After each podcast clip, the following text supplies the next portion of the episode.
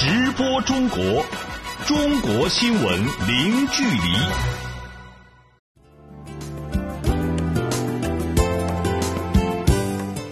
这里是直播中国节目，听众朋友你好，我是张俊。今天节目的主要内容是：中国国家主席习近平就哥伦比亚泥石流灾害向哥总统致慰问；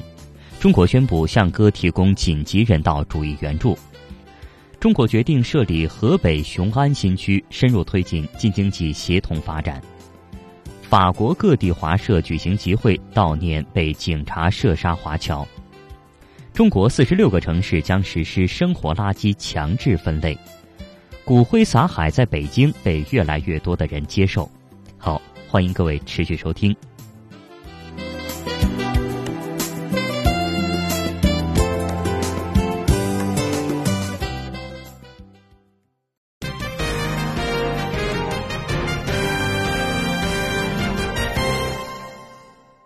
我们首先来看哥伦比亚的泥石流灾害。哥伦比亚西南部的普图马约省首府莫科阿市四月一号发生泥石流灾害，已经造成两百多人死亡。中国国家主席习近平二号就哥伦比亚发生泥石流灾害向哥伦比亚总统桑托斯致电表示慰问。习近平在慰问电中代表中国政府和中国人民，并以他个人的名义对不幸遇难者表示深切的哀悼，对遇难者家属和受灾民众表示诚挚的慰问。他说。中国人民对哥伦比亚人民的遭遇感同身受，愿为哥伦比亚救灾和灾后恢复重建提供帮助。他相信哥伦比亚人民一定能够战胜灾害，重建家园。现在，莫科阿泥石流灾害造成的死亡人数仍然在继续上升。中国政府已经宣布向哥伦比亚提供紧急人道主义援助。我们一起来听驻南美洲记者孙宇发回的报道。据哥伦比亚红十字会公布的最新统计，截止到当地时间二号中午，发生在哥南部城市莫科阿的泥石流及洪灾已造成二百五十三人死亡，四百余人受伤，超过两百人失踪。莫科阿是哥伦比亚南部省份普图马约省省会，西靠山峦，北临三条大河。近期该地区遭受连续暴雨袭击，三条河流暴涨，导致山洪爆发和泥石流，几乎半个城区被泥石流掩埋。目前灾区的洪水已经退却，天气放晴，当地的通讯服务基本已被恢复。政府调拨的发电车已让部分城区恢复供电，供水系统尚未修复，但数十辆运水车不间断地为灾区运送生活用水。经过紧急清淤和抢修，通往灾区的部分道路已经可以。通行，数百吨药物、急救物资、生活必需品、食品和饮用水已经抵达灾区，并已陆续发放给灾民。莫卡市政府称，救灾和物资发放工作在有序进行中，灾区局势稳定。中国商务部一号凌晨宣布，为表达中国政府和人民对哥伦比亚政府和人民的友好情谊和支持，彰显国际人道主义精神，中国政府启动了紧急人道主义救援机制，向各方提供紧急人道主义援助，帮助哥伦比亚政府开展抢险救灾和灾后重建工作。此外，西班牙、德国、法国、阿根廷、巴西、委内瑞拉、玻利维亚、联合国和欧盟等世界多国和多个国际组织均已表示将对哥伦比亚灾区提供人道主义援助。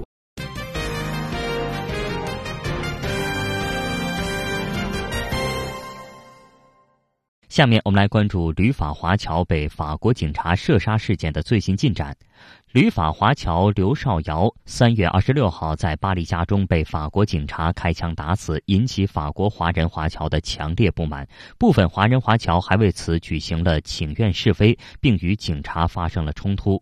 为悼念刘少尧，四月二号，巴黎马赛的华侨华人举行了集会。有关这方面的情况，我们请编辑李爽来给我们介绍一下。二号下午，巴黎华社在共和国广场为刘少尧举行了大型追悼会，逝者家属、法国主要侨团负责人、华裔参政代表等参加了追悼会。据中新社报道，与会者神情肃穆，手持素色玫瑰花，打出“真相、公正、尊严、反对暴力”等标语口号，表达对受害者的哀悼，呼吁法国当局公开、透明、公正的调查，早日公布事件真相，还死者公道。刘少尧的两个女儿代表家人发言说，目前已经有强大的律师。团队，希望也相信法律会还事件一个公正的裁决。他们希望不要再因为抗议刘少尧之死发生暴力冲突。法国华侨华人会主席任立明也表示，坚决维护华人华侨合法权益的决心绝不动摇。旅法侨界敦促法方遵守承诺，尽快完成调查程序，公正处理此案，早日公布事件真相。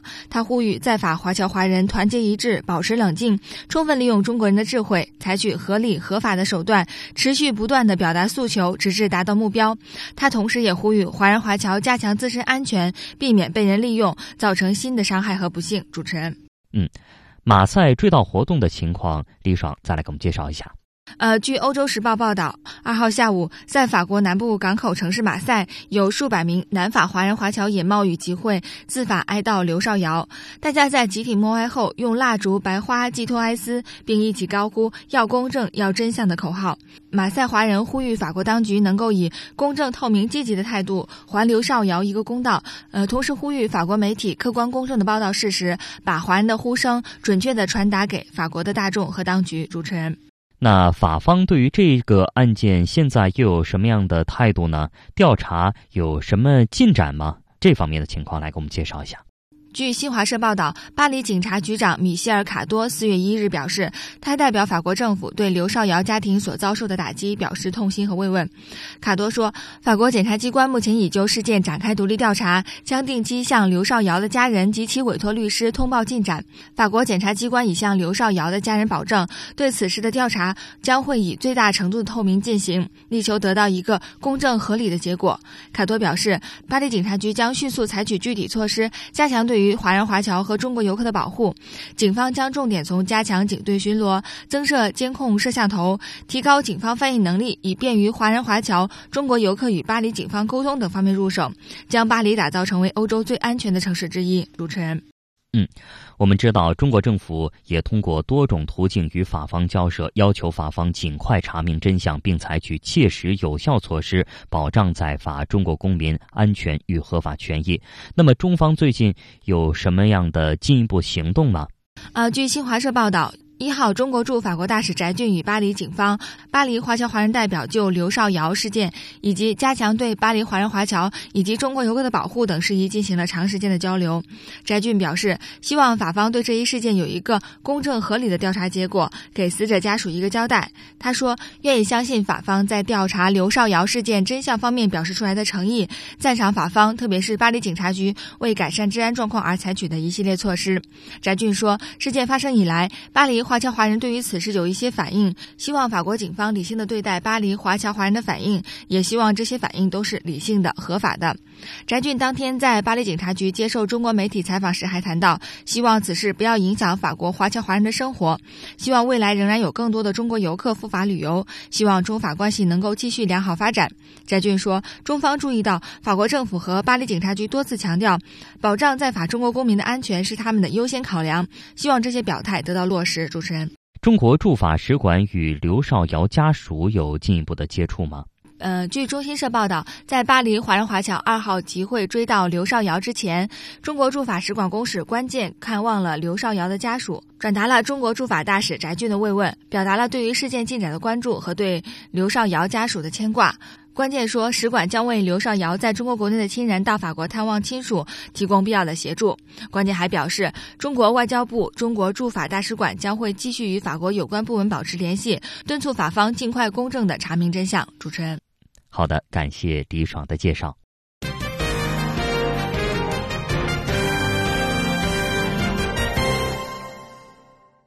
我们再来关注发生在中国国境之外的其他涉华新闻。文化中国走进东盟活动目前正在泰国曼谷举行，主办方希望通过文化演出、中国书画作品、图书展示等活动，让泰国民众感受中国文化的魅力。我们来听驻泰国记者李小平发回的报道。当地时间三月三十一号，文化中国走进东盟活动正式拉开了序幕。本次活动将持续到四月四号，在此期间，泰国和老挝将举行中国杂技、民族管弦乐演出以及中国图书、书画展览等活动。主办方世界知识出版社还将在当地举行中国故事文化讲座。在泰国出席本次活动启动仪式的中国外交部副部长刘振民在致辞时说：“希望此次活动能充分发挥中华优秀文化的特质，以文化艺术特有的感召力和亲和力，加深中泰两国艺术交流，增进两国人民之间的相互了解和传统友谊。”泰国是东盟创始成员国和东盟的重要成员，中泰在很多领域的合作都走在了中国与东盟国家的前列。中国是泰国最大贸易伙伴和最大的游客来源国。泰国则是中国在东盟中第三大贸易伙伴和第二大留学生目的地国。文化中国走进东盟的活动首站就选在泰国，这既是对中泰两国人文交流的锦上添花，也是对中泰一家亲的生动诠释。近年来，中泰两国之间文化交流频繁，各种形式的政府间和民间文化活动不断。在二零一七年中国春节期间，中国在泰国举办的春节文化活动就掀起了一股中国文化的热潮，一些中国影视剧也在泰国受到欢迎。泰国副总理维萨努在出席活动时说：“泰国人民比较熟悉中国的传统文化，随着‘一带一路’倡议的推进，泰国政府希望人民更多了解现代的中国文化和知识理念。”现在的泰国人民不仅应该知道中国古代的文化，比如孔子等先贤，也应该了解中国现代文化和伟人，比如邓小平、习近平的理念。泰国政府号召泰国民众认真学习中国文化、现状和国情，以便促进两国友谊和发展。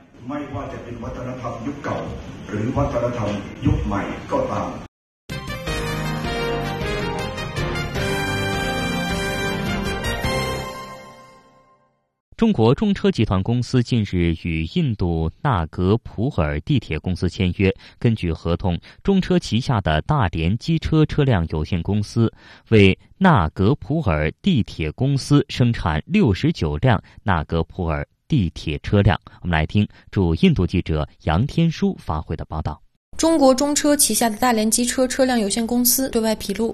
中国中车与印度纳格普尔地铁公司近日在印度举行的项目合同签约仪式。根据合同，大连机车将为纳格普尔地铁公司生产六十九辆纳格普尔地铁车辆。纳格普尔是印度中部最大城市，是连接印度各大城市铁路和公路的交通枢纽。此次项目中的地铁车辆将用于纳格普尔市南北东西两条城轨线路运营，线路全长为三十八公里，两条线路共配车六十九辆。二零一二年，中车大连公司开始参与印度地铁项目投标。二零一五年五月，该公司首获印度加尔各答一百一十二节地铁车辆项目订单。本次签约呢，就是中车大连公司继印度加尔各答项目之后，再次获得印度地铁车辆项目。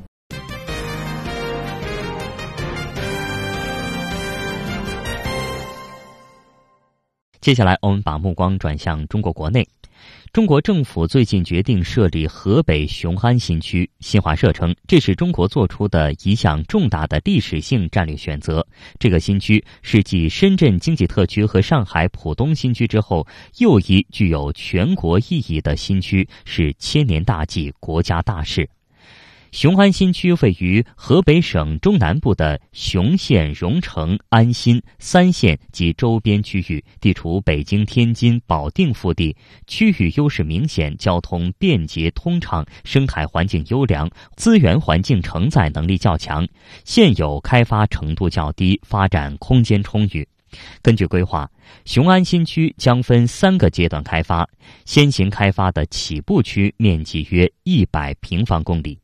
对此，清华大学中国与世界经济研究中心研究员袁刚明表示，选址河北省中部的雄县等三个县城作为新区，主要是出于这里突出的区位优势。雄县这个地方呢，交通设施特别的便利，高铁、高速，还有一些省际道路，呃，四通八达。再就是北京的一些。产业呀，或者甚至是一些文化呢，已经开始向北京周边就近的地区开始转移，所以说这地方发展起来可能是呃比较顺利。还那实际上，北京周边这个地方经济的发展一直跟北京有密切的关系，协同发展做得好的话，那也能够把这些地方不仅带动起来，它也能够支撑北京。中国设立雄安新区，主要目的是深入推进京津冀协同发展，疏解北京非首都功能，调整优化京津冀城市布局和空间结构，培育创新驱动发展新引擎。对此，京津冀协同发展专家咨询委员会副组长、中国工程院院士邬贺铨指出，雄安新区在承接北京非首都功能疏解的基础之上，还要以建设绿色生态宜居新城区。创新驱动发展引领区、协调发展示范区、开放发展先行区为目标，经过长期不懈努力，建成高端高新产业集群地、创新要素资源集聚地，扩大开放新高地和对外合作新平台，激发经济社会发展的新动能，打造京津冀创新驱动发展的新引擎，支撑京津冀成为中国经济发展的新增长极。雄安新区的建设目标雄伟，前景美好，但雄安新区的建设与当年的深圳特区和浦东新区所处的区域和历史条件不同。清华大学中国与世界经济研究中心研究员袁刚明说：“呃，那相同点还是可以说，在一个已经发展成熟的，甚至是高度繁荣的都市或者城区旁边开辟出一一个新的城区发展，呃，这个模式基本上是一致的。”呃，稍微有一点不一致的就是雄县这个地方的县域经济发展很稠密的，呃，它的人口密度也不低，所以它发展起来可能还要比深圳或者是浦东发展起来还要快，发展起来可能它的力度会更大，而且这个现在中国经济的这个进展的程度已经超过了浦东新区和当时深圳那边的发展阶段了，但是也要警惕防范现在新一轮的某些地方的房地产的这个泡沫的暴涨，呃，会带来一些新的金融隐患。这是稍微不同的地方吧。除了雄安新区之外，中国还要再建设七个自贸区。此前，中国已经有上海、广东、天津、福建四个自贸区。与这些已有的自贸区设在沿海地区不同，这次新设的自贸试验区主要集中在中西部和东北地区，分布在辽宁、浙江、河南、湖北、重庆、四川、陕西等省。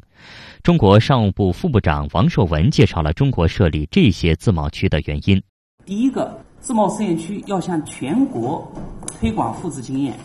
那么，如果有中西部地区的、有东北地区的，他们形成出来的这些经验，他们进行的风险的测试，那么有助于在全国范围、更高的层次、更广泛的领域进行推广，针对性非常强。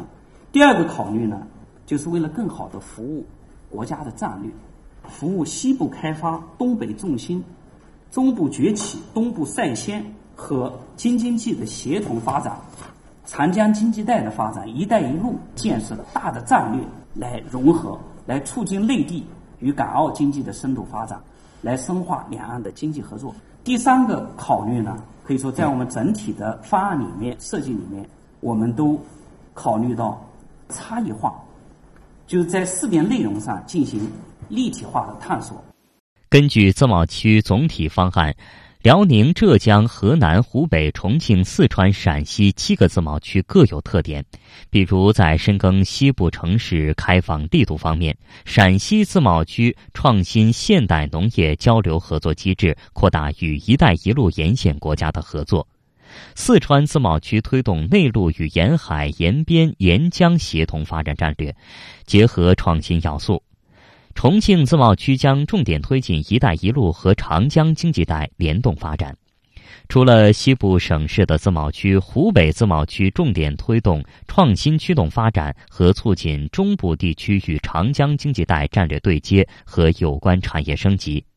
河南自贸区要打造国际交通物流通道，来降低运输费用。浙江自贸区的一项重要内容是要通过建设国际海事服务基地、国际油品的储运基地，来推动对外贸易发展。而作为东北老工业基地的辽宁自贸区，则重点聚焦深化国资国企改革。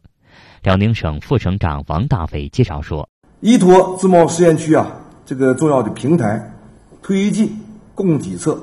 结构性的改革，大力发展生产性服务业，促进产业的转型升级，加快老工业基地啊结构的调整，不断的增强自贸试验区对东北地区的辐射功能。中国商务部副部长王受文表示，这些不同的自贸试验区试点各具特色，为的也是在全国能够形成可复制、可推广的经验，在全国推广。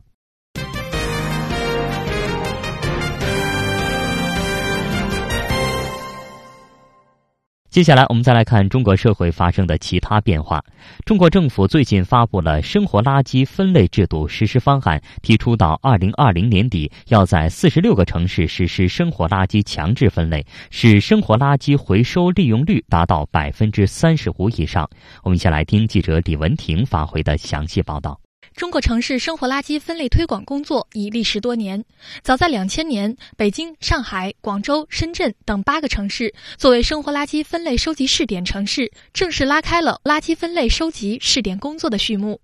然而，垃圾分类现状却不容乐观。从国民意识不到位、政策缺乏系统性，再到垃圾分类技术装备设施不完善，垃圾分类无法落实的原因十分复杂。近日，中国国家发展改革委、住房城乡建设部共同发布了《生活垃圾分类制度实施方案》，为中国的生活垃圾分类制度的实施制定了路线图。国家发改委环思司副巡视员冯良介绍了这一方案的基本原则：政府推动全民参与、因地制宜、循序渐进、完善机制、创新发展、协同推进、有效衔接的基本原则。从可操作的角度出发。方案提出强制分类和引导分类同时开展的总体思路。根据方案要求，到二零二零年底前，将在部分重点城市的城区范围先行实施生活垃圾强制分类，届时生活垃圾的回收利用率要达到百分之三十五以上。住房城乡建设部城建司副司长杨海英介绍了方案的实施范围，明确实施强制分类的范围是直辖市。省会城市、计划单列市和第一批分类示范城市一共有四十六个城市，主要是考虑这些城市经济相对发达、市民素质较高，已经开展了一系列的试点示范工作，具备实施条件。当然，对其他城市，也在方案当中也鼓励由各省结合实际，选择具备条件的开展强制分类。同时呢，在生态文明试验区、各类新城新区。也要率先开展生活垃圾分类。方案规定，在上述城市中，强制的主体包括了公共机构和相关企业，如党政机关、事业单位、社团组织、学校、医院、车站、宾馆、饭店、购物中心等机构。与对城市内公共机构和企业的强制要求不同，方案提出要引导居民自觉开展生活垃圾分类。杨海英介绍，居民形成垃圾分类习惯是一个漫长的过程，在法律法规正在完善的情况下，应使用激励与约束相结合的方式。方案对引导居民分类也提出：一是城市人民政府可结合实际制定居民生活垃圾分类指南；二是此前已制定地方性法规，对生活垃圾分类提出强制要求的，仍可以按照原规定继续实施。三是，在实施强制分类的城市，也要选择不同类型的社区开展生活垃圾强制分类的试点。四是引导居民单独投放有害垃圾，分类投放其他生活垃圾。垃圾分类是复杂的系统工程，分类后续的收运、回收、处理等环节，直接影响到居民分类的积极性以及垃圾分类能否顺利实施。因此，方案还提出将建立与分类品种相配套的收运体系，建立与再生资源利用相协调的回收体系，并完善与垃圾分类相衔接的终端处理设施。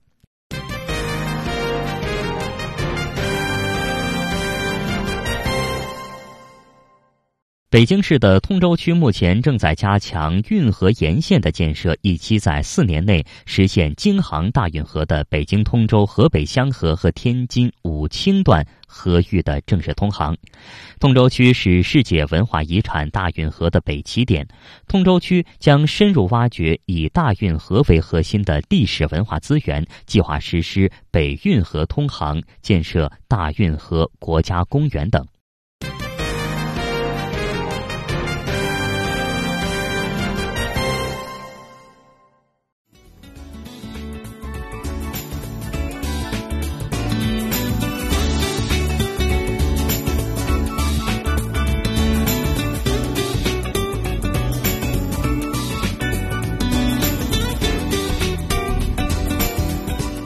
听众朋友，以上就是上半段节目的全部内容。我们希望您把您感兴趣的内容或者对我们节目的意见或建议，通过 email 的方式告诉我们。我们的 email 是 china at zi dot com dot cn。您同时也可以通过电话与我们取得联系。我们的电话是八六幺零六八八九二零三六八六幺零六八八九二零三六。您同时也可以在线收听节目。我们的网址是 triple w dot chinese radio dot cn。可以给我们在线留言，我们期待您的参与。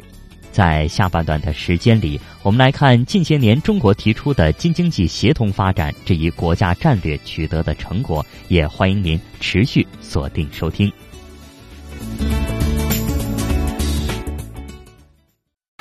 直播中国，中国新闻零距离。听众朋友，您现在正在收听到的是直播中国节目，我是主持人张俊。接下来，我们来看近年来中国提出的京津冀协同发展这一国家战略取得的成果。京津冀协同发展战略就是将中国的首都北京、北方港口天津两个直辖市和周边的河北省三地作为一个整体协同发展，调整优化城市布局和空间结构，构建现代化交通网络系统，扩大环境容量生态空间，推进产业升级转移，推动公共服务共建共享，加快市场一体化进程，打造现代化新型首都圈，努力形成三地目标同向。措施一体、优势互补、互利共赢的协同发展新格局。我们先来聚焦中国首都北京这座国际化大都市。您可能很难想象，作为首都，北京还一直是中国北方鼎鼎有名的服装服饰批发中心和重要的调料批发地，而常年困扰北京的交通拥堵等问题都与此关系颇深。三年来，北京疏解这些非首都功能效果如何呢？马上我们来听记者杨琼、刘义瑶、肖忠仁发回的报道。华北地区重要的调料和农副产品批发市场锦绣大地就在北京的高科技重镇海淀区的四季青附近。不仅北京这座常住人口超过两千一百万的大城市里，八成的干果、六成的调料和三成的粮油都从这里集中分发，而且河北、天津、山东、河南等省市的商户也都慕名来到这儿进货。这座批发市场的全新转型开始于二零一五年夏天，同名电子交易平台的上线。电商平台的市场推广经理黄玲女士介绍说：“我们现在然后有五千多户，呃，现在的所有的交易都是在我们网站上实现的。截止到去年年底，我们算了一下，交易额是两百六十亿亿，然后商务在线七十亿，每天都有几万单或者十多万单，春节的时候都是几十万单。以前人车拥挤、嘈杂忙乱的传统菜市场。”现在变成了舒服干净的电商体验中心，客户洽谈和品尝在北京进行，配送和物流在河北完成。二零一四年二月，习近平总书记视察北京并发表讲话，将京津冀协同发展提升到国家重大战略的位置。锦绣大地的转型只是这个宏大战略的一个小小缩影。北京市三年来累计退出一般性制造业企业一千三百四十一家，调整疏解三百五十家商品交易市场。与批发业一起迁到河北的，还有高端的汽车制造业。在河北古城沧州，中韩合资的北京现代有了全新的工厂和生产线。光是焊接车间里就有两百九十九个机器人挥舞着机械臂忙碌着。生产管理部的员工雷毅家在北京，上班在沧州，高铁五十一分钟就能兼顾双城生活。他。从汽车企业物流配送的专业角度分析，觉得沧州比北京更有优势。咱们这个沧州这个地方高速非常方便，我们的物流规划为了绿色环保，我们好多这个大型的零部件都通通过桥架式直接供应到我们生产线。北京这个厂区面积要比这个小很多。北京现代的河北工厂虽然面积大、产量高，但它也只是京津冀协同发展的一个小实例。统计显示，二零一六年北京输出到天津和河北的技术合同有三千一百零三项，成交额超过了一百五十四亿元人民币，同比增长超过百分之三十八。三年来，疏解腾退出的空间将如何进行规划利用？对于这样一个备受关注的问题，北京的京津冀协同办常务副主任王海晨回应说：“要优先用于服务保证中央的政务功能，补充完善国家的文化设施。”那么第二一个呢，就是要改善生态环境，要留白建绿，用这些宝贵的空间多建绿地。三是呢，不断的完善公共服务，补齐这方面的短板，让人民群众有更多的获得感。比如城市停车，哪里有了哪些新变化？北京市委副书记、市长蔡奇更是如数家珍。比如说，西城区的北京十美职业学校腾退校区一点九万平方米，这腾退以后呢，他就来补这个。当地的中小学的教育资源短板，来提高公共服务水平。还举例，华北地区最大的石材交易市场西直河石材市场拆除腾退了一百八十万方，目前已经复垦绿化面积达到一百三十六万方，为北京新增一片城市绿肺。疏解工作取得积极进展，这牵住了京津冀协同发展的牛鼻子。在国家发改委主任、京津冀协同发展领导小组办公室主任许绍史看来，北京人口高度聚集。交通呢日益的拥堵，环境和资源的承载力应该说也快到了极限。其中一个很重要的原因就是，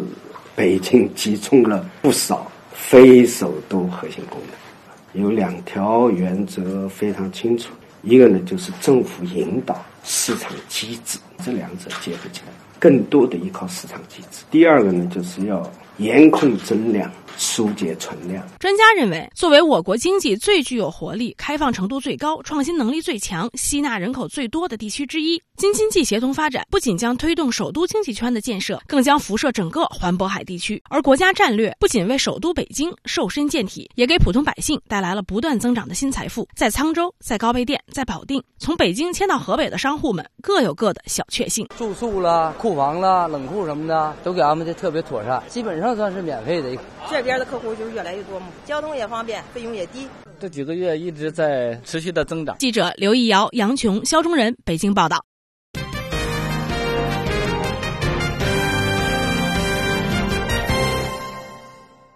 三年来，在京津冀协同发展这一国家战略指导下，京津冀批发市场也正在上演着一场变形记。国家大战略是如何给首都塑形，又如何给普通小商户带来利好的呢？我们再来听记者肖忠仁发回的报道。驰名中外的北京动物园服装批发市场，其实是由十几个批发兼零售大型服装市场组成的时尚商圈，地处北京西二环和西三环之间。上世纪八十年代中期开始，洞批从最初卖牛仔裤、裙子、丝袜等服饰的路边摊起步，经过三十多年的发展，逐渐成为了中国北方最大的服装批发集散中心之一。北京市西城区副区长孙硕形象地披露了两三年前洞批的影响力。开始疏解工作这的时候呢，呃，曾经请市场评估公司做过评估，洞批这个品牌。那么，事实上，当时的市场价值呢，大概三十到六十个亿。那么，最早对于具体商户来说，它的品牌体现在什么地方呢？拿货的时候，他只要说我是动批哪个市场的，第一，他可以赊货；第二，他呢可以资金迟缓支付。随着人流、车流、物流的不断聚集，营业面积约三十万平方米的洞批，从业人员超过了四万，日客流量接近八万。不过，与市场迅速发展同步而来的还有脏乱差和交通拥堵。对市民来说，洞批附近的交通、治安、环境等社会问题非常突出。分析认为，北京人口过度膨胀，交通日益拥堵，房价持续高涨，资源承载力严重不足，造成这些问题的根本原因是北京聚集了过多的非首都功能。中国城市规划设计研究院高级城市规划师张文琪分析认为，动物园确实是一个交通枢纽，所以它吸引了这些购物者。吸引太多了，就把那儿变成了一个交通的瓶颈。过度的集聚就会产生过度的拥挤。二零一五年，中共中央、国务院印发实施的《京津冀协同发展规划》明确，将有序疏解北京非首都功能作为关键环节和重中之重。按照这份规划，北京将在二零一七年全面完成动批的疏解，而天津和河北两地也积极承接。动批所在的北京市西城区副区长孙硕说：“在京津冀协同发展的这个大背景下面。”我们呢，从二零一四年上半年开始，就一直在为商户呢，在外面的集中发展找可供合作的平台和集聚的市场集中地。那么，包括像河北廊坊，那么天津，包括河北的沧州、河北石家庄这几个地方呢，都是我们政府搭平台，推出当地比较不错的承接地。而且当地政府也承诺给我们动批的商户去了以后，能够提供相关保障的，那推动他们尽快呢到那个地方去，叫立得下、活得好、有生意、有前景。市场的疏解，在北京老百姓看来，路好走了，环境整洁了，秩序规范了，依托电商和物流，买买买也没有变得更难更贵。而在迁到河北的商户眼中，租金少了，成本低了，服务提升了，囤货的空间也更大。经营时尚女装的老板李国用，去年九月从洞批的世纪天乐批发市场搬到了河北沧州的明珠商贸城，这里对洞批的老商户减免两年房租。截至今年二月初，李老板的生意已经颇有起色。在洞批的时候，每天的销售额、营业额可能是就举个例子，一万，去掉人工、房租。物流这些费用之后，可能是到手里的利润呢，可能百分之十。但是在这边，我现在啊，我的平均营业额应该在四千，因为没有房租，呃，没有任何其他的外在的一些成本，也不用租房。其实算起来之后，我的这个利润额应该是在百分之二十五左右，保守一点。位于河北沧州的民族商贸城，现已经入驻商户四千家，其中大部分都是从北京各大服装批发市场疏解过来的。商贸城生意兴隆，有着一千五百多年历史的古城沧州也更加时尚。沧州人还立志把这里打造成为中国北方的时尚研发、购物和旅游中心。洞批的变迁不仅让沧州有了新目标，也让北京故地腾笼换鸟，成为了吸引科技、金融等崭新业态入驻的创新中心。比如天浩城批发市场的。空空间现在已经有了新业主，在新三板上市的移动支付公司现在支付 CEO 贾胜介绍说：“确实，领导也给了一些关怀，然后给我们这种这个小型的创新企业有一些这个租金方面的一些优先优惠政策，然后让我们这种这个。”比较高速发展型的公司能够在这块儿这个入驻下来。除了动批，地处北京西四环外的锦绣大地批发市场也在疏解中转型升级。在功能疏解之前，这里的市场供应干果、粮油等农副产品，满足了北京三分之一的市场需求，从业人员多达二点一八万人。在功能疏解之后，锦绣大地关闭了水产、蔬菜、粮油、肉类等多个批发市场，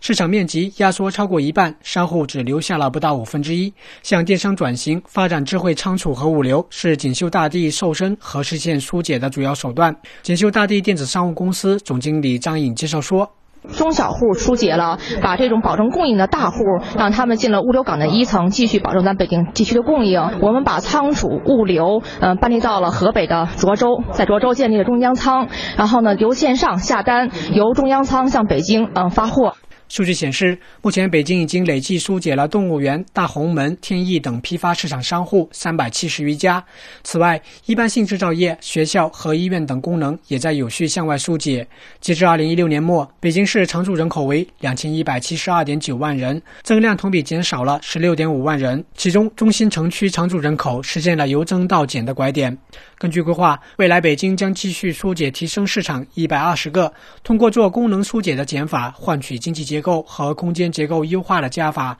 走出一条减量发展、瘦身健体、提质增效的新路。前北京市副市长李世祥说：“对于北京而言，今后随着土地、人口、能源以及水资源等红线的约束越来越强，我们必须放弃大而全的经济体系，构建高精尖的经济结构。”发展白菜心儿，不要白菜帮。有意思的是，与北京的瘦身健体相对应，河北因为积极承接北京非首都功能，加快产业结构调整，实现了健身增效。二零一六年地区生产总值三点一八万亿元人民币，增速为百分之六点八。记者肖忠仁北京报道。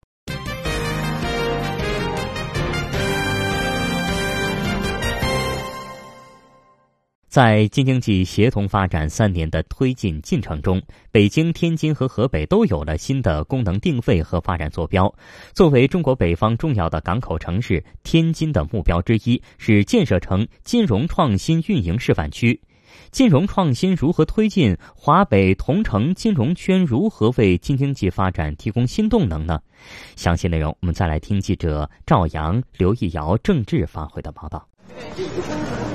在熟悉中国近代史的人看来，金融创新运营示范区的建设目标，对天津而言既是全新的探索突破，又有着颇深的历史关联。因为在将近一百年前，天津就曾经是北方甚至整个中国的金融中心。现在毗邻海河的解放北路，就因为中外银行林立，在上世纪二十年代就被称为是东方的华尔街。解放北路驱车一个多小时，六十公里外的天津自贸区东江保税港区，全国九成的飞机租赁业务都在这里进行。此外，全国所有的海工平台租赁，八成的国际船舶租赁也都在这里完成。飞机、工程机械、钻井平台等大型设备的租赁，正是新形态的金融产品。东江保税港区管委会副主任张中东说。现在呢，有四十多家央企，至少十几家河北的这个总部型企业，就在这儿设了租赁公司和高铁，还有我们京津冀地区的这些地铁，越来越多采用这个租赁的手段啊，来解决这我们这个基础设施的投资和发展问题。还有我们一些其他一些租赁公司，就投资京津冀的这些新能源车辆，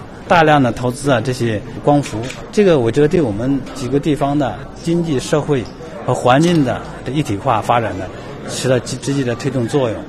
融资租赁直接降低了企业的成本。中铁建金融租赁公司的风险总监鲁旭女士透露，大体上应该是比同等期限的银行的贷款吧，要成本要下降到百分之五到百分之十的样子吧。根据银监会的数据，截止到去年六月，全国的租赁资产总额达到了一点八五万亿元。放在稍长的时间跨度里看，这组数字对中国金融业的发展颇有意义。要知道，二十多年前，我国的飞机租赁业务还都要在海外进行。京津冀协同发展基金也是天津的新金融产品，吸引机构和社会资金参与国家战略，已经投资了保底、东丽等多个项目。而三地金融协同发展的体制创新，也构建了全牌照、多层次、开放型的大金融体系。在天津，银监局副局长王文刚看来，京津冀三个地方的金融的协同，关键是要打破这个一亩三分地的思维定式，不能再是天津分行、北京分行、河北分行。所以说，要实现一加一加一大于三的这个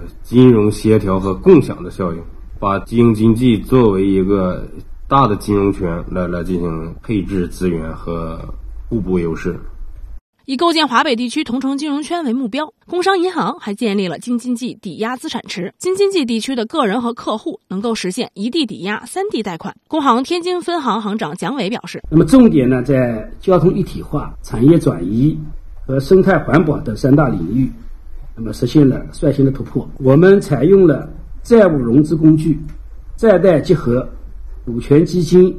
融资租赁、股债结合等多种创新方式，为已列入京津冀交通规划的城际铁路项目、国家高速公路的断头路的继续建设项目提供了融资支持。大数据体系和同城金融圈的目标下，是引进数据中心。科技中心、金融服务外包等区域性运营中心的新实践，这也跨越了传统的金融业，实现了金融和新型业态的结合。比如，人民银行的征信中心就把生产中心设在上海张江，把研发中心设在天津东江。央行征信中心、研发中心的负责人牟孝天介绍，新的金融服务也随之诞生，像一些融资租赁的登记呀，服务中小企业这些服务，在先行先试的行政和司法这样的大环境下来配合搞的一些个。业务发展现在发展都很好，那么这些业务呢，本身也是和我们在京津冀协同发展过程中，我们天津这个金融创新示范区这么一个定位是相配合的。随着这个区域的定位不断深化，聚集效应不断的显现的情况下，我们这些个服务于金融的一些个企业，那么他们会面对更多更好的一个发展的空间和一个外部环境。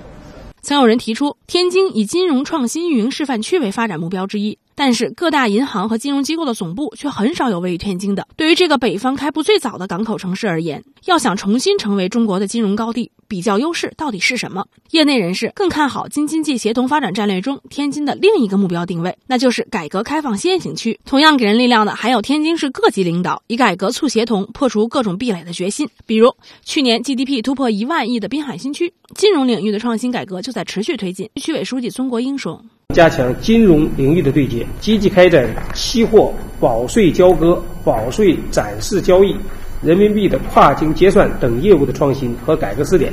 从百年前的东方华尔街、解放北路，到今天的融资租赁中心东江，天津的变迁革新也成为了中国金融百年的缩影。从避之落后、脆弱被动的金融体系，变为现如今拥有雄厚资本、创造独到经验的新金融体系。而金融处于产业金字塔的顶端，专家认为，中国新的金融高地根基正是京津冀协同发展形成的这个辐射环渤海和北方腹地的新型首都圈，这个以首都北京为核心的世界级城市群。记者赵阳、刘一瑶、郑智，天津报道。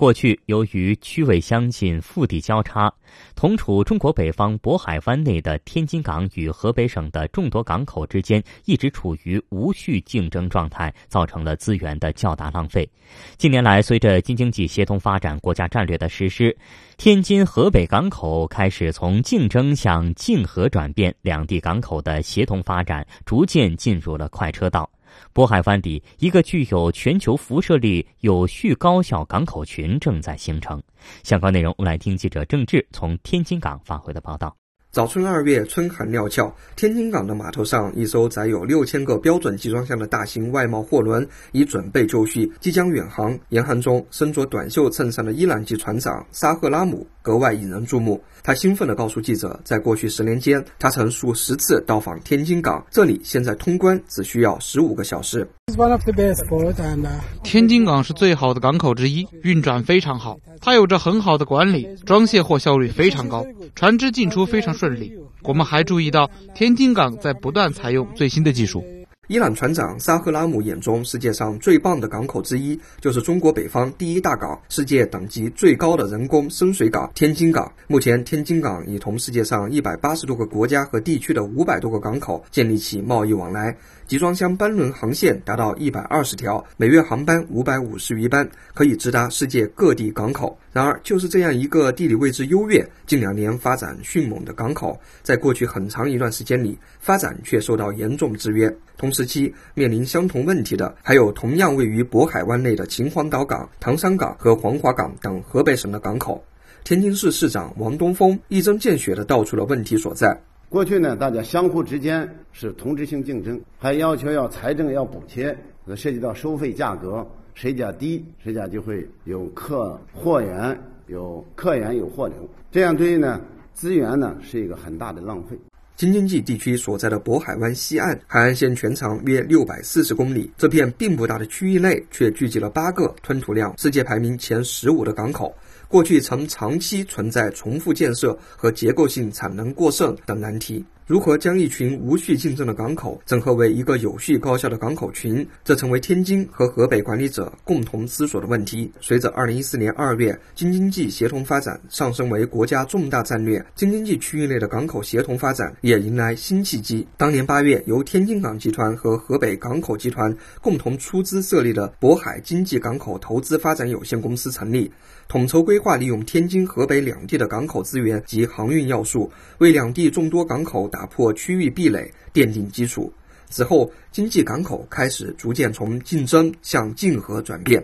天津港集团公司副总裁赵明奎介绍，在推动区域港口协同发展过程中，最关键的就是天津和河北各自发挥优势，进行错位发展。那么，从目前的情况看呢，天津港航线是一百二十条左右，航班是超过了五百五十班。那么，这样一个汇聚，应当说，对于天津港的。在集装箱航线的布局和摆位上，它的优势是非常明显和显现的。那么对于河北而言呢？作为河北这个区域，当然在高环保的这种要求下，它的钢铁的主要的集聚地还是在河北。这样呢，它的一些矿石、大宗商品在这个区域，应该说它也是具备优势的。中央赋予天津未来发展的功能定位之一是成为北方国际航运核心区。为了与比邻的河北更好的错位发展，经过两地协调，天津港整合资源，重点发展集装箱航线，而河北的港口则发展钢铁等大宗商品业务。河北省省长张庆伟认为，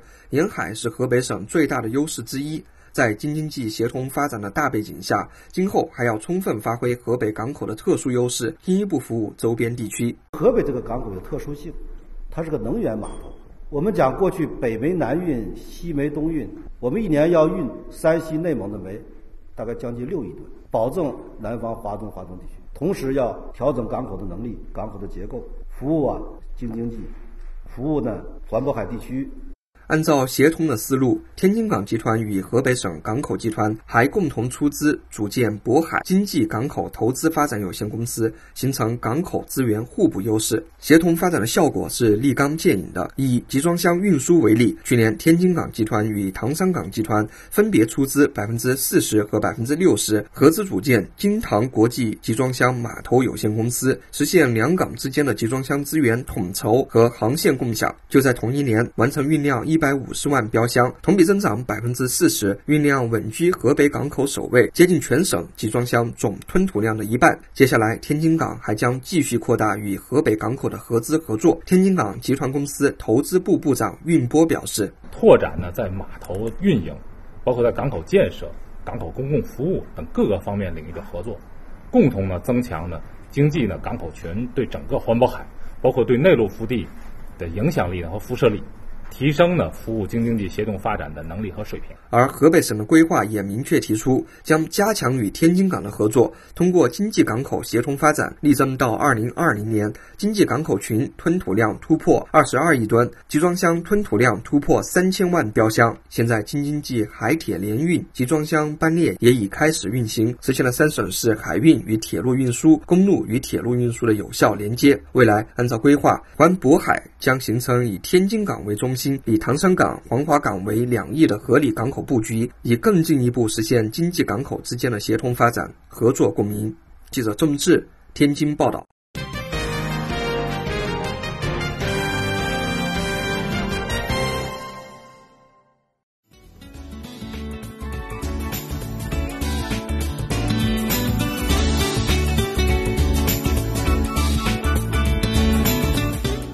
听众朋友，您现在正在收听到的是直播中国节目。如果您对我们的节目有什么意见或建议的话，欢迎您通过 email 与我们取得联系。我们的 email 是 china at cri dot com 到 cn。您同时也可以通过电话与我们进行联系。我们的电话是八六幺零六八八九二零三六八六幺零六八八九二零三六。同时，你也可以在线收听节目。我们的网址是 triple w dot chinese radio dot cn。可以给我们在线留言，我们期待您的参与。以上就是这一时段直播中国的全部内容，感谢您的收听，再会。